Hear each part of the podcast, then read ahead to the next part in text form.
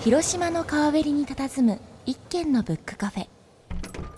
店の奥の小部屋では日々密かに会議が行われています。部屋の主は本当ボーイズ。世界を舞台に活躍するイラストレーター IC4 デザインの上垣博文と編集者ライターそして小説家の清水浩二広島を拠点に活動する文化系の2人が考えているのは野球やサッカーだけじゃない。広島のカルチャーシーンを刺激したい。ということ。さて今日の2人はどんな話をしているのでしょう？本当ボーイズの文化系クリエイター会議。もうほら神さんとかほらもうキャリア長いじゃないですか、うん、年間の大体こうスケジュールこの頃ならじゃあ年末に向けてピークが来てまた期末に向けてピークが来てみたいなサイクルってあるんですか？あのうちデザイン会社もやってるんですけどデザイン会社はなんとなくある程度読めるんですよ、うん、デザインの流れっていうのは期末とそれでまあ年末と。でもイラストレーターってその今度の広告のポスターをイラストレーターに頼みましょうっていう時って、うん、デザイン会社がその、まあ、クリスマスに向けてデザインをこうこう企画会議をするわけですよ。で最後の最後に写真にするかじゃあイラストにするか、うん、でイラストはどのイラストレーターに頼むかっていうのが決まって僕らのとこに来るんですよ。だから僕らはね全然読めないんですよね。ところで、はい、このラジオ始めてなんかカメラマンの人多くないですか？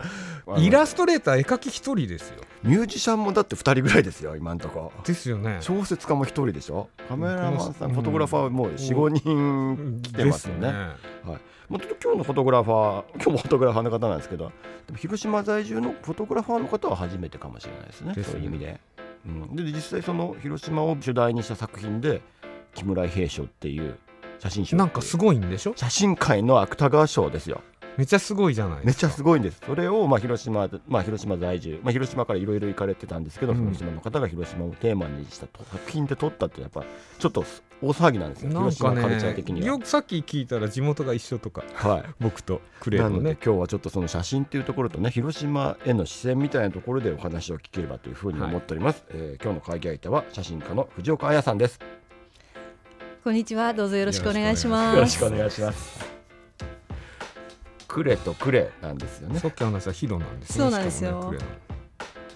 同心街と横路っていう。ちょっと細かいちゃうがちょっとわかん。ないんですけど、それでもすごい近い。ヒロの中でも近いまあ川挟んで川二つ挟んだぐらいですからね。まあ僕らは子供の頃大心街っていうところに遊びに行くんでちょっと都会なんですけどね。あ、ヒロの方の街中の方で。まあ街中って言っても ジャスコがあるとかなんか広公園があるとかそうそれぐらいの街中ですから。え藤岡さんはじゃあそこで生まれ育って広生まれも育ちも広な、うん、うん、そうです。高校まで広い高校まで、うん、高校は呉に出たんですけど、うん、はい、でも呉の広広広ポッセだね。お二人が。今日は、まあ改めてまずはね藤岡さんのプロフィールの方えー、エージェントが作ってくれたんで紹介したいと思います。藤岡彩さん、えー、1972年生まれ広島県の呉市出身。黒のヒロってことですよねこれね、はい、1994年に日本大学芸術学部の写真学科を卒業して1997年に台湾に渡って働きながら台湾師範大学に留学されますえー、そこからヨーロッパを経て、えー、今度2012年まではアーティストビザを取得して今度はニューヨークでも活動。2012年から広島に戻られてきて広島拠点で活動されます、えー、っと現在ニコンカレッジの講師とか、え、そして藤岡さん自身が主催するプチポカ会という会も主催されておられます。そして受賞歴は2004年ビジュアルアーツフォトアワード、えー、2010年日本写真協会新人賞。そして、えー、先ほど言った広島をテーマにした写真集「川は行く」で2018年木村伊兵衛写真賞を受賞されたという形です。うん、基本的に、はい、広島にいるんですか？これじゃないんですか？はい、今あの広島東広島に住む山の中。なんで？うん、今ね、うん、地域とか変わり合いながら、まあ地域おこしをするみたいな仕事をしていて、そうです。はい。ちょっと待ってください。あのまず写真家ですよ。ね。うん、はい。で基本的にその写真家として地域と関違うんです。えそこが違うんですか、うん、別になんかさ写真で地域おこしをしようというふうには思ってないんですけど、うん。えまず収入は写真家として。も ういきなり収入からいきますか。あえいいですか？もう、はい、写真家として生きてらっしゃるんですよねそうですね。最近そうですね。だけどやっぱりなんか、あの賞をもらうまではなんか全然違うアルバイトしながらあの暮らしていてまあその自分の作品を作るためにアルバイトしてっていう風な生活だったんですよね。写真買います？写真集買います？写真集見ます？なんか どうどうやって私暮らしていくんですみたいな。でやっぱりなんかあのー、誰かから頼まれて写真を撮ってる例えばコマーシャルとかねマガジンとかねそういう仕事ではなくて、まあ、誰からも頼まれてないけど自分の作品を作っていくっていうことをやってきたのでどうやって写真で食べていくのかちょっとよくわからないままとにかくあの、まあ、中国語を使ってなんかその貿易会社に入ったりとかあとまあなんか本当に広島に帰ってきたらなんかこう子供のなんかベビーシッターとかやったりとかそんなことしながらなんとかなんとか食いつないできていたって感じですかね。じゃあお仕事にはお仕事は別にその食いぶちはね別の仕事されながら、うん、その自分の写真をこうやり続けてきた撮り続けてきたっていう感じなんですね。じゃあ逆にコマーシャルの仕事はしたくなかったいやいやいややります。やりたいです。ただなんかそれもやっぱり営業してやっぱりその関わりがないとなかなか仕事って来ないですよね。私もその営業の仕方が分からなかったりとか、まあ、広島に帰ってきてからなんていうかそうどこにもつてがない中でどういうふうにすればいいのか分からないっていうのがあったから、よし。じゃあ話をちょっと大学卒業まで巻き戻しましょう。じゃあ引き戻しましょうか、どういう形で藤岡さんがじゃあその今にまあちょっと待ってください。台湾行ってますよねまずその前にね、はい、さっき言った中国そこで多分学ばれた中国語のこう知識を生かしてきっとなんかそういうね会社とか中国語の大学卒業する時は基本的に写真はもう当然写真学科卒なんでやってらして、で写真家になりたいとかいう希望はあったんですか？そうですね。なんか写真家になりたかった、うん。うん、でもその今自分が撮ってる写真でじゃあご飯が食べれるかっていうとどっかが就職してできるかっていうと違うだろうと思ったんで、うん、なんかまあ二足のわらじを履いて、まあ、土日にはその写真自分の好きな写真を撮ってで、えー、平日は全然違う仕事をしてでいいかなというふうに思ってであの就職したんですけど。だから写真スタジオとかに入らなかったっていうのはもう不器用だから。もうそんなことできない私って思って。私作家で行くからとかそういうわけでもない、ね、ないけどな何のこう確信とか何もなかったけどまあなんか今の感じでその好きなものをと撮り続けていきたいっていうのはあったんですよ、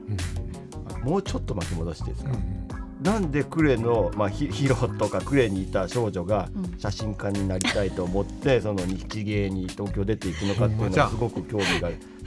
何がその写真の目覚めじゃないですけど、ね、クレ時代の。いやこの話すると本当に呆れられるんですけどなんか、まあ、しかもラジオでなんか私あの高校の時ラジオオタクでほうほうラジオ、うん、でずずっと勉強もせずにラジオ聞いてたんですよ。なんか夕べのひとときとか。でもそうするとなんかこう、はい、ラジオのその奥の世界ってどんなことかなってずっと思ってた。でなんかまあそのまあ呉の高校で進学するどっかじゃあ先生がどこにあの大学受けるんだとかいうことになった時になんか自分でもこう何がやりたいのか高校の時点でその何になりたいかわからないし何が好きなのかって言われてもうんとか言っててそしたらなんか私ラジオが好きですって先生に言ったら先生がじゃあ日芸っていうところに放送学科っていうのがあるから日芸あるかもしれないですね。はい、うん、そこいそこはどうかって教えてくれてそれでなんか、ああキラリンってなんかなんか目が覚めたみたいな私はそこに行くことにしましたっつって、うん、そこから受験勉強す頑張ったんですよね。はい、日芸行くぞってね、放送学科。であの受けたんですけどそしたらあのなかったんですよ。はい、何がですか？番号が。ええあ落ちちゃったってことですか、うん。はい、もうそれしか考えてなかったのに、うん、それでいやもうでもあともう1年浪人するのも嫌だしもうどうしようかなと思って帰っていてちょうどこうもうそこに目の前に川があるから川に飛び込みたいぐらい思ってたらちょっと顔を上げたらそこにあの写真学科と音楽学科はまだ願書受付中って書いてあって、えー、放送学科落ちたけど、うん、じゃあ写真学科はまだ受けなんかその受けれるようん、願願書受付中って書いてあったから。で科目が同じだったんですよ受験科目が。それでえっと音楽学科は技術がいるけど、はい、写真学科って技術なくてあの普通の勉強だけでよかった。そんなんでいいんですか？なんかやっぱ写真撮ったりとか経験もそんなに全くない。全くなくて。何にももう興味も何もないけどとにかくあもうなんか浪人するかなんかその川に飛び込むかと思ったら、はい、やっぱりとりあえず、うん、受けとこう、はい、落ちるかもしれない、ね。うん、落ちるかもしれないしでも受けとこうと思って受けたんです。うんそしたら通っちゃったと。たまたまね。大学入ると写真好きな人ばっかりでしょ周り。そうですね。やっぱり二浪三浪してやっぱり写真学科に入りたかったっていう人たち。みんな入りたくての写真入りたいってガンガン来てるのに。まあね放送落ちたからとりあえずっていうので入ったら取っちゃった。まあ、だからまあ写真との出会いまあかなりなんか絶望から始まってるんですよね。うん、すごいそこで撮っちゃうのはすごいですけどね。でもなんかあの今やっぱりその受験失敗したからって言ってまあなんかいろいろ落ち込んだりとか。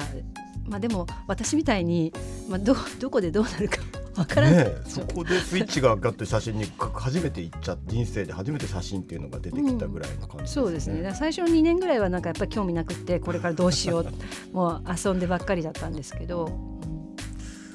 どこでスイッチが入ったんですか？じゃあねなんかある時2年生ぐらいまでも本当になんかこうフィルム入れるのもカメラにフィルム入れるのも隣の男の子にやってとかっていうぐらいもう何にももう機械とかにも何にも興味なくんですけど、はい、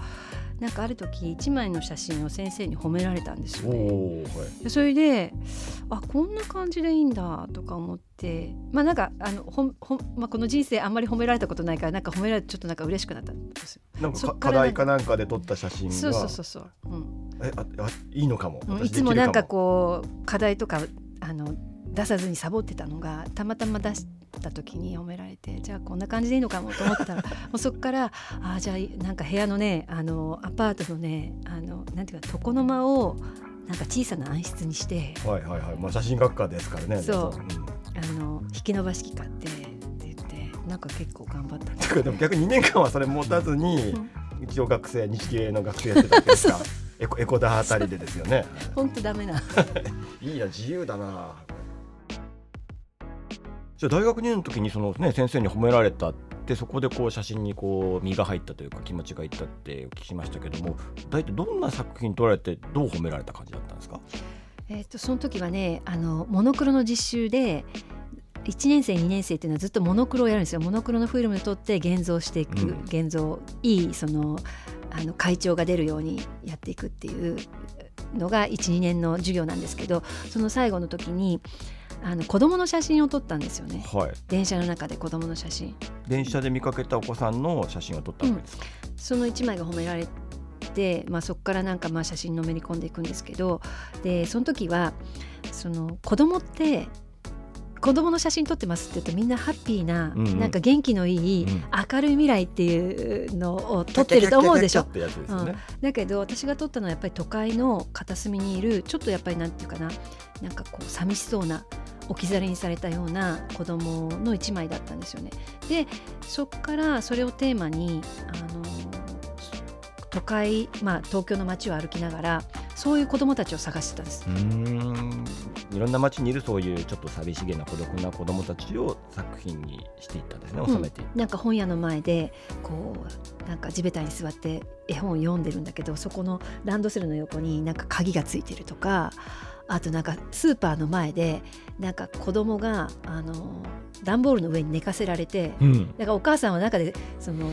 買い物してるわけですよ、はい、だけどもう子供は寝ちゃったから段ボールのところに寝かせといて、うん、今はね考えれないと思うんだけどそうです、ね、そうそう。そんな写真のなんかいろんなそのそういう場面。なんかでも当時からそういうこうちょっとアーティスト目線を持ってたんですね。だからまあみんなが思うその子供ハッピーな子供っていうものの集積ではなくて逆になんか隅っこ片隅片隅みたいなものを取っていこう、まあ、ちょっとなんかそのジャーナリスティックなですよねちょっとね、うん、でもそれがやっぱ先生にも褒められて認められたことであこっちの方向でいいんだなってちょっと背中を押されたみたいなところもあったんですかね、なんかたった一つのなんかこうヒントというかあこれでいいのかっていうのが分かったら、まあ、そこからなんかこう転がり始めた。そこからは一回決まったら突っ走っちゃう感じですよ、ね、なんとなく分かったみたいな。これでいいんだっていうね。そうですね。でも褒めてもらうことって大事ですよね、ね、本当にね、でそれがなぜ台湾に？だよねやっぱりその就職してやっぱりもうボロボロになったんですよね、うん、あこれはなんかダメだなと思ってで辞めてでその時に台湾に旅行に行ったんですよ辞めた後。そしたらなんか台湾の人にすっごい親切にしてもらって あなんかここすごいいいかもしれないい、ね、結構藤岡さんふわっと褒められたり、うん、いいことあるとふわっといきますよね、うん、そっち、うん、あんまり何も考えてないだけだから。それでで2回その1回目行った時にすごい親切にしてくれた人が結婚すると、うん、で結婚式に来ないかって言われて、だから2回行ってなんかまたなんかよくしてもらって3回目行く時はじゃあなんか住んでみようと思って、うん、で行ったらその夫婦がその結婚した夫婦がしゃぶしゃぶ屋さんをやる開店しますと、はいはいうん、日式しゃぶしゃぶ。うんうん。で私はそこで住み込みで働いて。仕事もあるしじゃあ、はい、そこで、はい、うん、で働きながらなんかでもなんかそう。やったんだけどでもなんかねやっぱりね勉強ってね語学の勉強ってねある程度まあ慣れ慣れでね耳が慣れて覚えるっていうのもあるんだけどだなんかやっぱりちゃんと机に座って勉強しすることをしないとある程度の年までいったらねダメなんだってこと気づいて。実地であんまりある程度までしかいかなかった、うん、だってもうしゃぶしゃぶ用語しゃぶしゃぶ屋さん用語っていうかなんか 灰皿あるとかなんかそうなんかおかわりとかね、うん、そうそう。豚肉とか。半人前とか。ちなみに豚肉ってどう言うんですか？えっとなんかえっとズロズロヤンロヤンロがあの羊なんだけどヤンロズロニョロニョロっていうのがあのあれね牛肉ね、うん、どどれがいいですかって言っていらっしゃいませワインワインって言ってなんかそんな感じ。そこはうまくなる。やっぱ覚えてる、でも覚えてるもん、ね。もちろんもちろん。はい、体に染みついてる。そうそうそうそう。はい、それでそれでしゃぶ用語だけじゃダメか、うん、机につかんといけないでで、まあ、やっぱりちゃんと勉強したいと思ってで師範大学っていうところ語学のあの語学センターがあったからそこにちょっと待ってその時にあのカメラっていうものはどうなっているんですか？全くなかった。もうやっぱ全く考えてなかった、うん、あの言葉喋りたいなとりあえず日本を脱出して、うん、その台湾いいな言葉喋りたいなみたいなところ、うん、なんかそうなんかやっぱカメラはいつも横にあるとは思いながらもやっぱその目の前のことでやっぱ必死だったんですよね。で結局大学に行ってしまったんですね。でもそう言いながら。そうそう、うん、でそこであのまあなんかその語学学校だから台湾の人じゃなくて台湾先生は台湾人だけどいろんな国からまあ集まってくるわけですよ。はいはい、そうすると、まあ、そこで勉強1年半ぐらいして私もまあ帰国することになった時になんか帰国した後にね東京に1回戻ったんですけどなんかもう1回アパート借りてって大変だからその前に放浪の旅、はい、何も決めずに。お金はどうしたんですか？お金はなんか持ってる分だけを手に入れて働いったしゃぶしゃぶのお金で お金で。とかまあ日本で、でもねなるだけお金使わないように現地でね、なんかあの人の家に入ってなんて言うんだろう。子供の面倒を見ながらそこのおあの屋上に泊まらせてもらうとか。家賃もなくてさらに知ったあの住み込みでみたいな感じですね、だったりとかそうそういろんななんか日本料理屋でなんかアルバイトするとか。でヨーロッパ1年間。うん1年半ですね。1年半。放浪して。カメラはその時どうでした？一応持ってましたね。まだ持ってたぐらいまだあの目覚めてこれでいくぞみたいな感じではなく。うん。そう。なんか何の確信もないまま持って回って適当に撮ってたんですけど。撮ってはいたんですね、うん、だんだんでもなんかあの重いでしょカメラって。重たいですね、うん、今軽いの出てますけどその時あの大学で買った一眼レフを持って一つレンズだけつけて旅してるわけだからだんだんなんかでなんか重いしなんか写真撮ってどうなるんだろうみたいな気持ちはあったんですよね。で撮らない時期もあった。うん、だけどなんか日本に帰ってきた時になんか写真見たらなんか今まで忘れてたその旅なんて本当にひどくってしんどくってもう辛かったっていう思思いがあったんですよね貧乏だったし。ヨーロッパ回ったヨーロッパ回った時に、うん、だけどみなんかその写真見た時にあこういうこともあったんだなとかなんかこういう人と出会ったんだなとかなんかすごいかけがえのない時間が、まあ、そこに映っていた。でなんか写真のその力というか役割みたいななんか一番大切な、ね、役割みたいなものってその記録が記憶になっていくみたいなところあるじゃないですか。それでああこれなんかいいなと思ったんですよ。それでそれを応募したら、はい、ある写真のコンペに応募したらこのビジュアルアーツアーツフォトアワードっていうのになって、ねはい、グランプリをいただいて写真集になったんです、ね、あそうなんですね。それなんて写真集。それさよならを教えてっていう。またすごいとドラマチックなタイトルな写真集ですねこれ。そうなんですよ。歌謡曲みたいな、うん、さよならを教えてっていいですね、うん、え本当は写真を撮るために留学っていうわけでもなく自分磨きじゃないけど撮ってで写真を撮っとったのがビジュアルアーツ出したらもう即写真集。グランプリそれすごくないすごいです、うん、なしサクセスじゃないですかいやまあなんか後で聞いたらねすごいサクセスストーリーみたいですけどでもやっぱり、うん、写真なんてどうなるか分かりませんから。いや 写真で食っていこうみたいな気持ちも全然なかったわけ、ね、ないですね。その写真家だっていう意識、まあ、自覚みたいなものはが本当に芽生えたのって最近かもしれないですよね。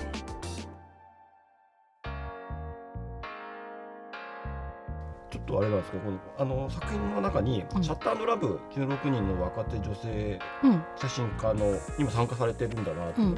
今初めて知ったんですはいはい、これってなんかあの頃多分ヒロミックスさんとかそうですそうです。あの頃です、ね、そうですそうです。20もう24年25年ぐらい前ですかね。ちょっとこう、ガーリーフォトブームって言って女の子がその、ちっちゃいカメラでなんかスナップ撮ってその感性がちょっと面白いみたいなブームがちょっとあったんですけど、そこに藤子さん参加されてたのかっていうのがちょっと面白くてそうですこれ大学これが一番最初のその、えっと、本になるんですけど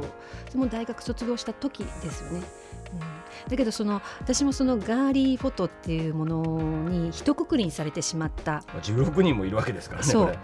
でそのそれに関してはなんかその自分がガーリーって言われることに関してはずっとやっぱり問い続けてきていてでその今多分ジェンダーだったりとかフェミニズムみたいなことが今もう一回こう私たちの年代40代後半の女性から出てきてるわけですよね MeToo だったりとかそういう運動が。でその中で私ももう一回そのガーリーガーリーフォトっていうものを見直さなきゃいけない自分の立場みたいなものをどういうふうにあの頃言われていて自分はどう思ったかってことをもう一回考えるような機会が最近あって、うん、私は私であのちあの一眼レフで撮ってたしあそうだったんですね。だけどでもみんな一緒に一緒くたにね女性若い女性のっていう、センスでっていうところで一緒くたにされましたね。でもあれってそう考えると大学の時にもなんかこうそういうちょっと評価されてるというか、うん、こうだってこういうねそのちょっとはこの時のカルチャーシーンの中でこう面白い写真家としてちょっとこう引っかかってた、うん、でもそのガーリーフォトっていうのが必ずしもいいように言われてはいなかったんですよね。